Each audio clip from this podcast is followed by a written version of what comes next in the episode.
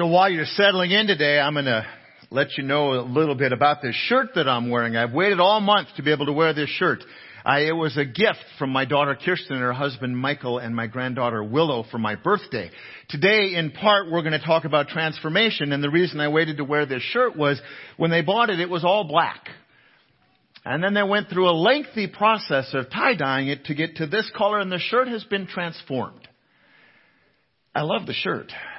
But it's also a great example for what God's talking about us being transformed and being a new creation, that we're just simply not the same as we used to be.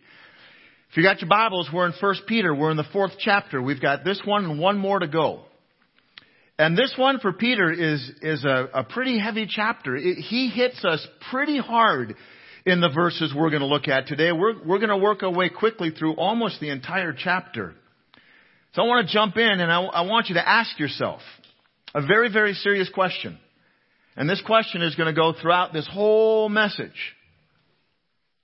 You've got exactly one life to decide the answer to this question. One lifetime. And the decision that you reach is going to be with you for an eternity.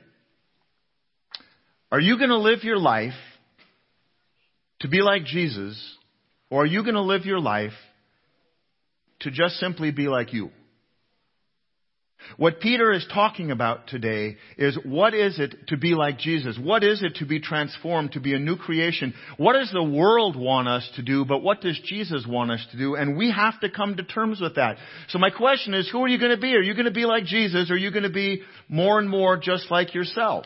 Verse 4, or chapter 4, starting in verse 1. Since therefore Christ suffered in the flesh, arm yourselves with the same way of thinking, for whoever has suffered in the flesh has ceased from sin. This doesn't mean that if you've faced a difficulty in your life, you're not going to sin anymore. That doesn't, isn't what it means at all.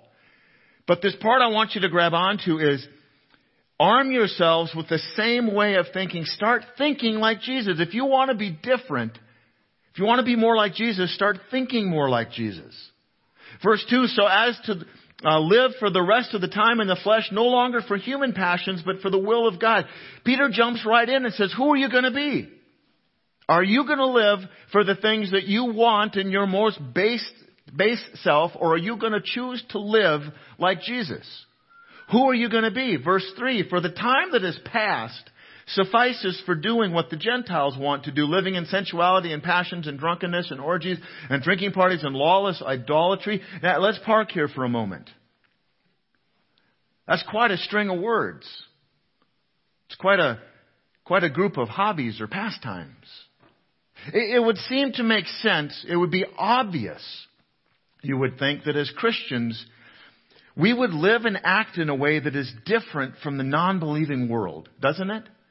I mean, we've got God's Word. We've got the testimony of the life of Jesus. We've got people who have lived for 2,000 years who have been models and examples of us for what the Christian life is. And, and we've got a whole lot of examples of what the Christian life is not. It would make sense that as Christians who believe in Jesus, we would live in a way that's different than the non-believing world around us. But the fact is, and, and those folks who don't believe in Jesus would say, it isn't many of us. They would say it is most of us who are no different as a Christian than people who don't claim to believe in Jesus at all. See, what Peter's talking about is our pre-transformation self, our old creation before being made a new creation in Jesus. It's the heart of the gospel. Jesus came that we would be made new, that we would be a new creation. Because of his death and resurrection for the forgiveness of our sins, we would be transformed and we would become a new person. But you know what? The, the Christian church in America is really bad at preaching that message. Uh, preachers don't really get at it very often. And so what's happened is, is, a whole lot of other beliefs and theologies and ways of thinking have, have gotten into the church. And, and we're bad at preaching it and teaching it and encouraging it and discipling it, even though it is at the very heart of the gospel. Jesus came that we would be made whole. So why are we bad at it? Why, why does the church not address it? Well, because it's offensive. People don't like to hear it. What we like to hear is that we're good enough just the way we are. Well, you know what? God loves you just the way you are, but God loves you so much that He doesn't want to stay, want you to stay the way that you are. But we don't always talk about that in the church because it jumps on people's toes. Transformation requires cooperation on our part. It requires effort. We don't just end up as someone different. There's work on our part. We have to cooperate with God. In America, see, we've got this constant diet that we're being fed that just kind of wants to level the playing field and, and make everybody a bunch of mediocre, mediocrity. Things like, look out for number one. Don't, don't worry about the people around you. Look out for yourself. They can handle their own. They can take care of themselves. You look out for you. The idea that we are good enough just the way we are, and then we go perfect. We say, you know what, you're perfect just the way you are. You're exactly the way God made you. You just keep being you. You do you. Well, you know what? Going back to what I said a moment ago, God loves you just the way you are, but God also sent Jesus that you don't stay the way you are. And now, if you don't know Lady Gaga, count your blessings. If you do, her way of talking about it is this. She says, hey, after all, you were born this way.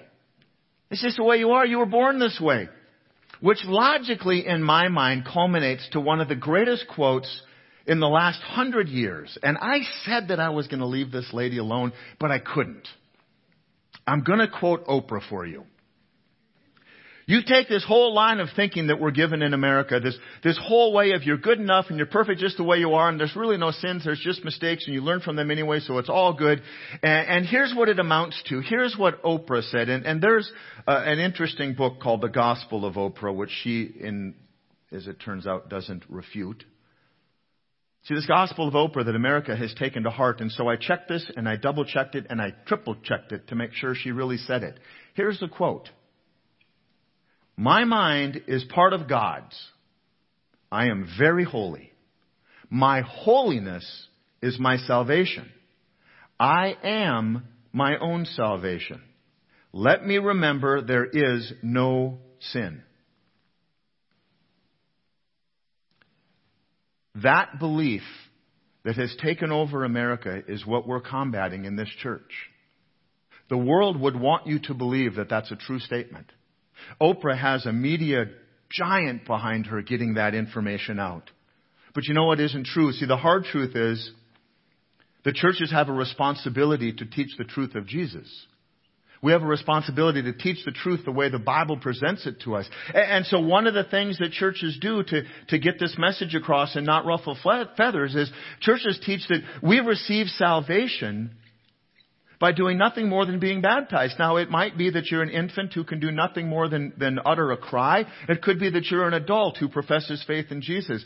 But what a lot of churches have started to teach today that baptism alone is the reason for your salvation. If you're baptized, you go to heaven. It does not say that in Scripture. In fact, Scripture speaks very much differently than that. The Bible talks about what it is to be a disciple of Jesus. And so often churches don't preach how to work out our salvation, that there's effort on our part. We're not saved because we're baptized, we're saved because of the death and the resurrection of Jesus.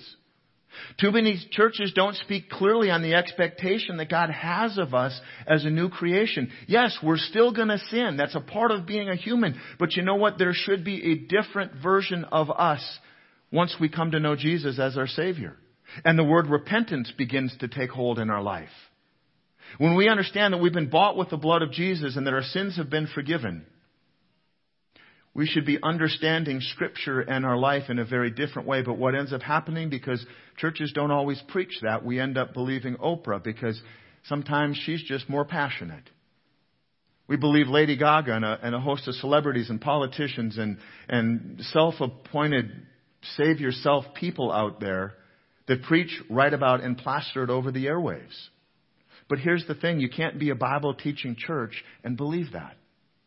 And so we're not going to be that kind of church.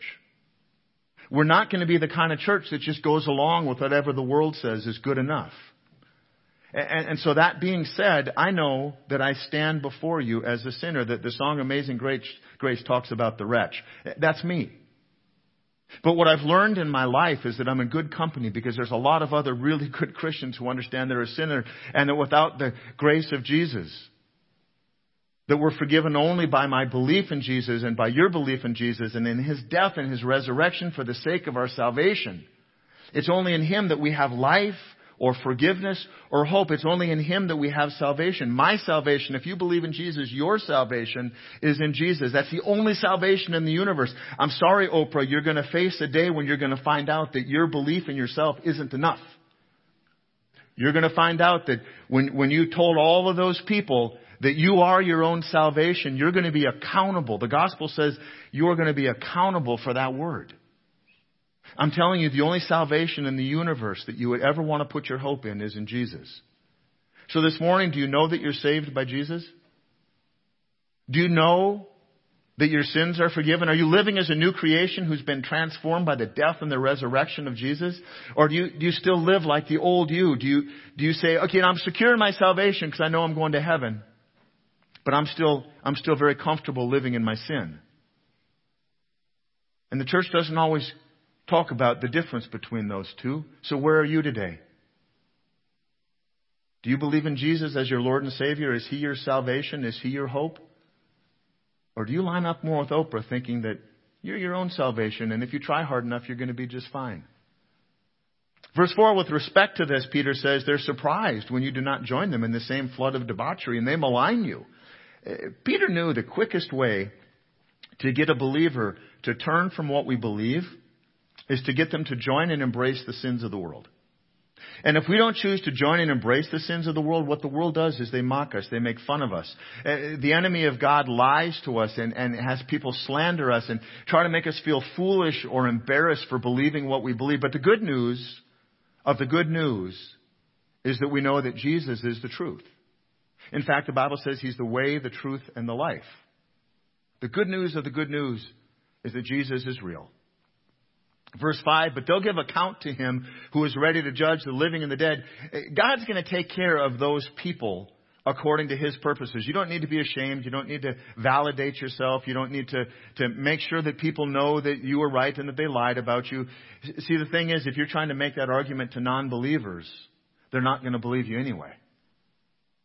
And so we leave that to God, Peter says. Verse 6, for this is why the gospel is preached even to those who are dead, that though judged in the flesh the way people are, they might live in the spirit the way God does. The end of all things is at hand. He wrote this 2,000 years ago, reading it and saying, hey, the end of things are at hand today. Therefore be self-controlled and sober-minded for the sake of your prayers. We know the truth of God. We know the good news of Jesus and we're called, we are expected as a new creation then to live a life that is self-controlled and sober-minded. If we want to hear, if we want God to hear our prayers, start there. Live a life of self-control and be sober-minded. Remember, we are to be holy, Peter said, because God is holy. We're not holy because we're holy. We're holy because God is holy. Now, Peter moves on then to what we should be doing. He, he's given the cautions. Here's what the world says. Here's what you need to be careful of, not of what we should be doing. Verse 8. Above all, keep loving another, loving one another earnestly, since love covers a multitude of sins. If you're ever at a loss for someone who is angry to you, is mean to you, is lying about you, is slandering you, is maligning you, the way the Bible says, if you're at a loss for how to deal with someone like that, love them. They can't counteract that. They can't fight you loving them. What's the best thing that we can do is love them because love covers a multitude of sins. I heard this said once, and this is a tough one because we don't want to believe that it's true. We like to make, make excuses and reasons for ourselves. Now, be clear, this isn't a verse from the Bible, but this is me wrapping up a lot of the Bible's teaching on love, okay? I heard it said once that you can't love Jesus any more than you love the person you like the least. You can't love someone else any more than you love the person you like the least. And we like to think there's people who don't deserve our love. But you can't love the person you love the most any more than you love the person you like the least. That puts a high priority on Christian love. Then he says, show hospitality to one another without grumbling. Be kind, be welcoming, be generous. Show the love of Jesus in all you do for each other. One of the things that I love hearing about our church when I hear from people outside who have visited, they say, you guys are so friendly. And I say, thank you. And then I think, why is that a question? It's the church. We should be the friendliest place in the world. We're showing the love of Jesus, right? Show hospitality. Be welcoming. Be kind and do it without grumbling. Verse 10 As each has received a gift, use it to serve one another as good steward of God's varied grace. You'll notice today the addition to our platform is a bunch of gifts. Grace and service and hospitality and love. All of those gifts are coming from the same place. Everything you have. Everything. Whether it's a thing or an idea or a passion or, or finances or a possession, everything that you have, the Bible says, is a gift from God. And you have been trusted with those things as the steward and the caretaker. All of these gifts, every, everything that you have, anything you can imagine, everything you've bought, everything you've been given, everything you've used the money that you have earned to purchase, all of it is only temporarily yours. You are a steward. You are a caretaker. Because at the end of your life, it is going to get transferred either to a dump somewhere or to someone else. You are only a temporary caretaker. And gifts, this is why all the gifts are made of colored in gold up here. Gifts all come from the same place. They all come from God, right? So you've been given things and abilities. You've been given finances and spiritual gifts and passions. You've been given ideas, and it's all from God and it's all for God. Uh, all of those things, they're the working capital that God has given you to live the life that He has created you to live. So if you're going to dig deep and be honest with yourself for a moment, take a quick inventory of everything that you have your intelligence, your employment, your home, your property, your finances. Take a quick inventory of everything that you have. Are you using those gifts to advance your kingdom here on earth? Or are you using them to invest in the kingdom of God here on earth? I told you you've got to decide who are you going to live like. Are you going to try to live your life being more like Jesus, or are you going to be live live your life being more like you? So many of us take all those gifts that come from God and we'll acknowledge, thank you, God, I, I realize they come from you, and all that we do with them is build our own kingdom. Verse 11, whoever speaks as one who speaks oracles of God, speaks the word of God. Whoever serves as one who serves by the strength that God supplies in order that in everything God might be glorified through Jesus Christ. To him belong glory, dominion, forever and ever. Amen. There it is. The answer to the age old question of the meaning of life. It was there. Maybe you didn't hear it. We exist in order that God might be glorified through Jesus in us. We exist that God might be glorified through Jesus in us. So all of those things that we're given, they're not to elevate our position in the world. They're to shine the light on the love of God. Every moment of our lives should bring glory to God and advance the name of Jesus. Unfortunately, in our sin and in our selfishness, we hold on to what we believe is our right to our stuff. I earned the money. I did the work. I had to make the hard decisions. I gave up what I really wanted for a long time. This is mine. Well, it might be in your hands for the moment, but it's only passing through for a short amount of time. Everything you have, no matter how you came to possess it, is a gift from God. And then we go further and we cling to the right to be offended and, and, and we find a million ways to rebel against God because we get angry. Uh, we don't always show in our words and we don't always show in the way that we live our lives that we live to give glory to God. It's why the world around us calls Christians hypocrites. We say one thing and we do another. So we've got this throne up here. It's been here for a few weeks. It's a reminder to us as we go through this series that God rightfully sits on his throne in heaven. Jesus was called a king. As God sits on his throne in heaven through Jesus, he is love to us. God is righteous and merciful and loving. And, and the colors up here, uh, here and up above, all speak to the same thing. Some of you come from uh, church backgrounds, maybe as a kid, maybe uh, recently as an adult, that were more liturgical churches. They followed liturgical calendar of the year. And the purple and the red and the white all mean very different things to you. That isn't the connection we're trying to make here. This is the purple that you see. That's the color of royalty. That's to remind us that, that we're the child of a king talks about being a royal priesthood.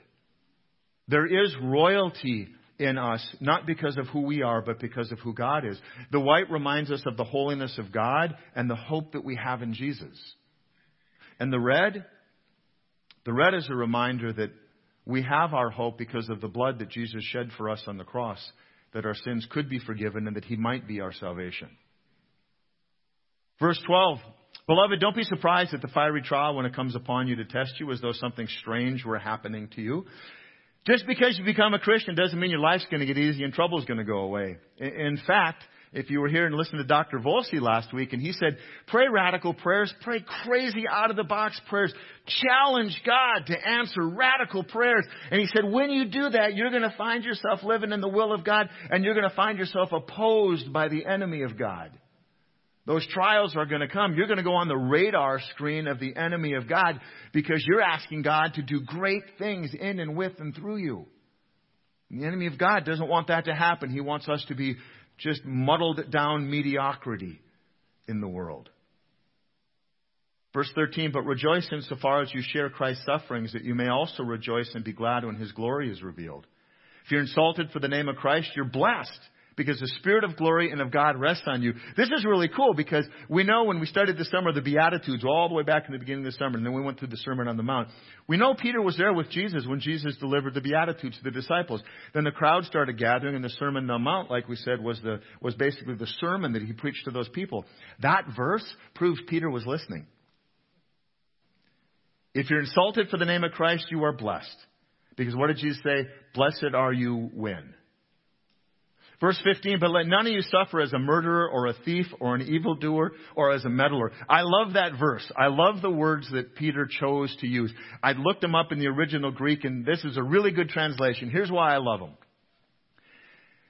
None of you suffer as a murderer or a thief or an evildoer or a meddler. That isn't suffering for Christ. If you suffer because of any of those things, you're paying the price for your own selfishness. But that last word, meddler, evildoer, murderer, thief. We would all say those are bad people, right? No, we don't want to be those people. Those are bad people. And then that last word, meddler. Peter just cast a, a net over all of us. The fisherman cast a net over all of us because all of us have been a meddler. It's a silly word when you look at it.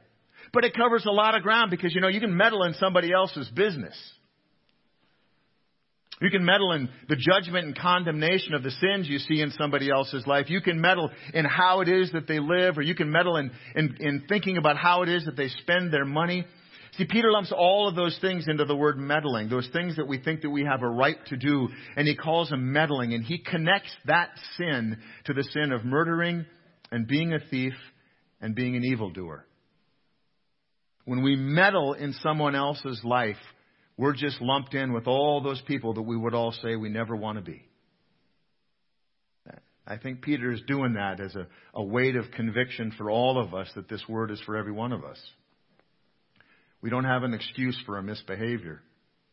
Remember, every once in a while you'll hear someone say, well, he was a martyr or she was a martyr. It isn't the suffering that makes you a martyr. It's the willingness to die for a cause that makes you a martyr. Most of us have a hard time actually talking about Jesus in public, much less being a martyr for him. Suffering because of our sin is not righteous suffering at all. Verse 16, yet if anyone suffers as a Christian, let him not be ashamed, but let him glorify God in that name.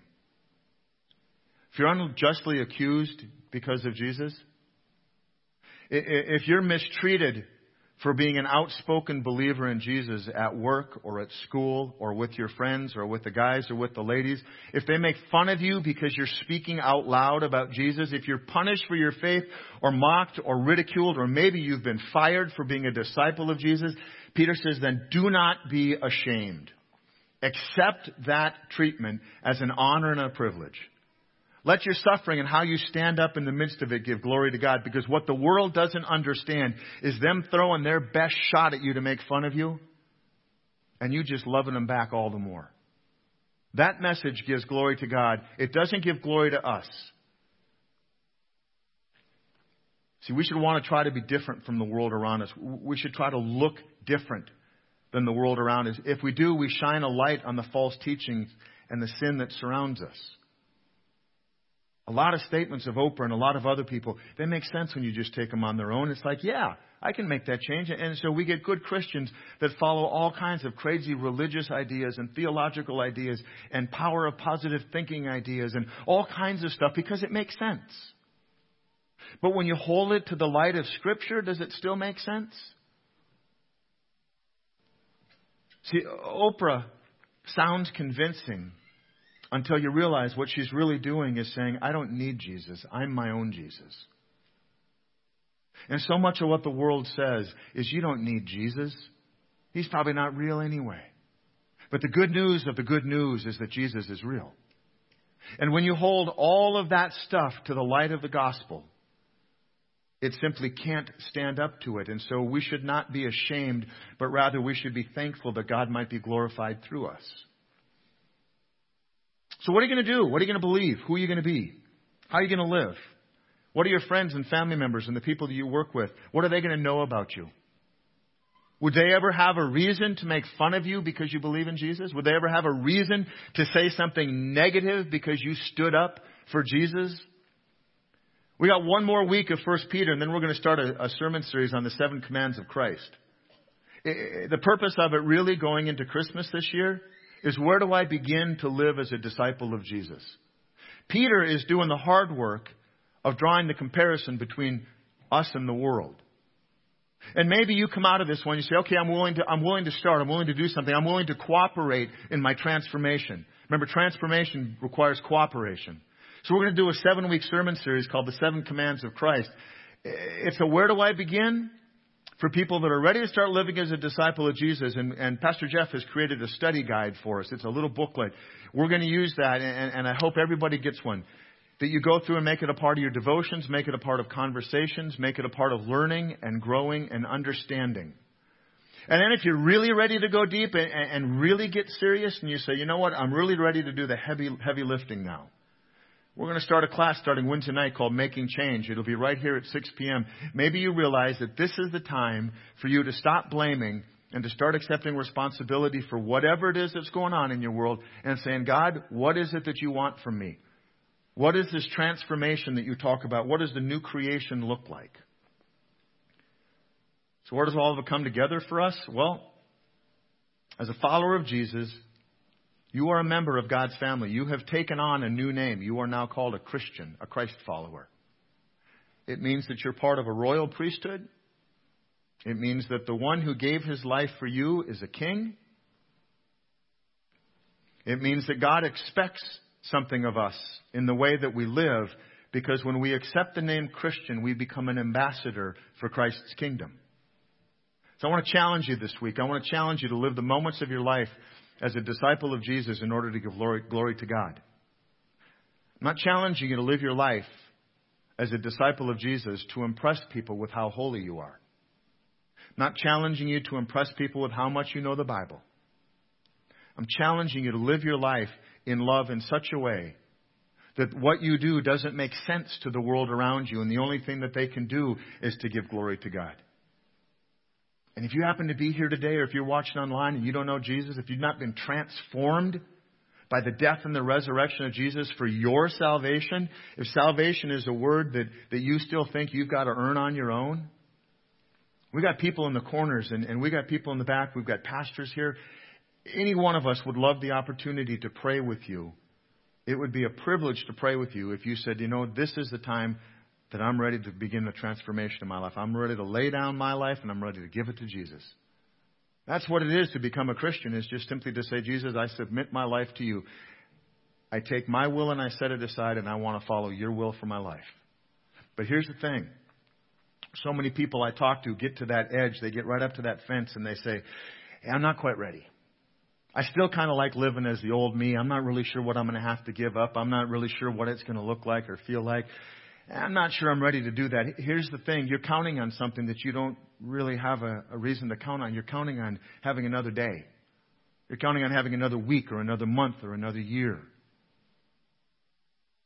Maybe the reason that you're here today, maybe the reason that God brought you into this place or has you watching online is because today is your day.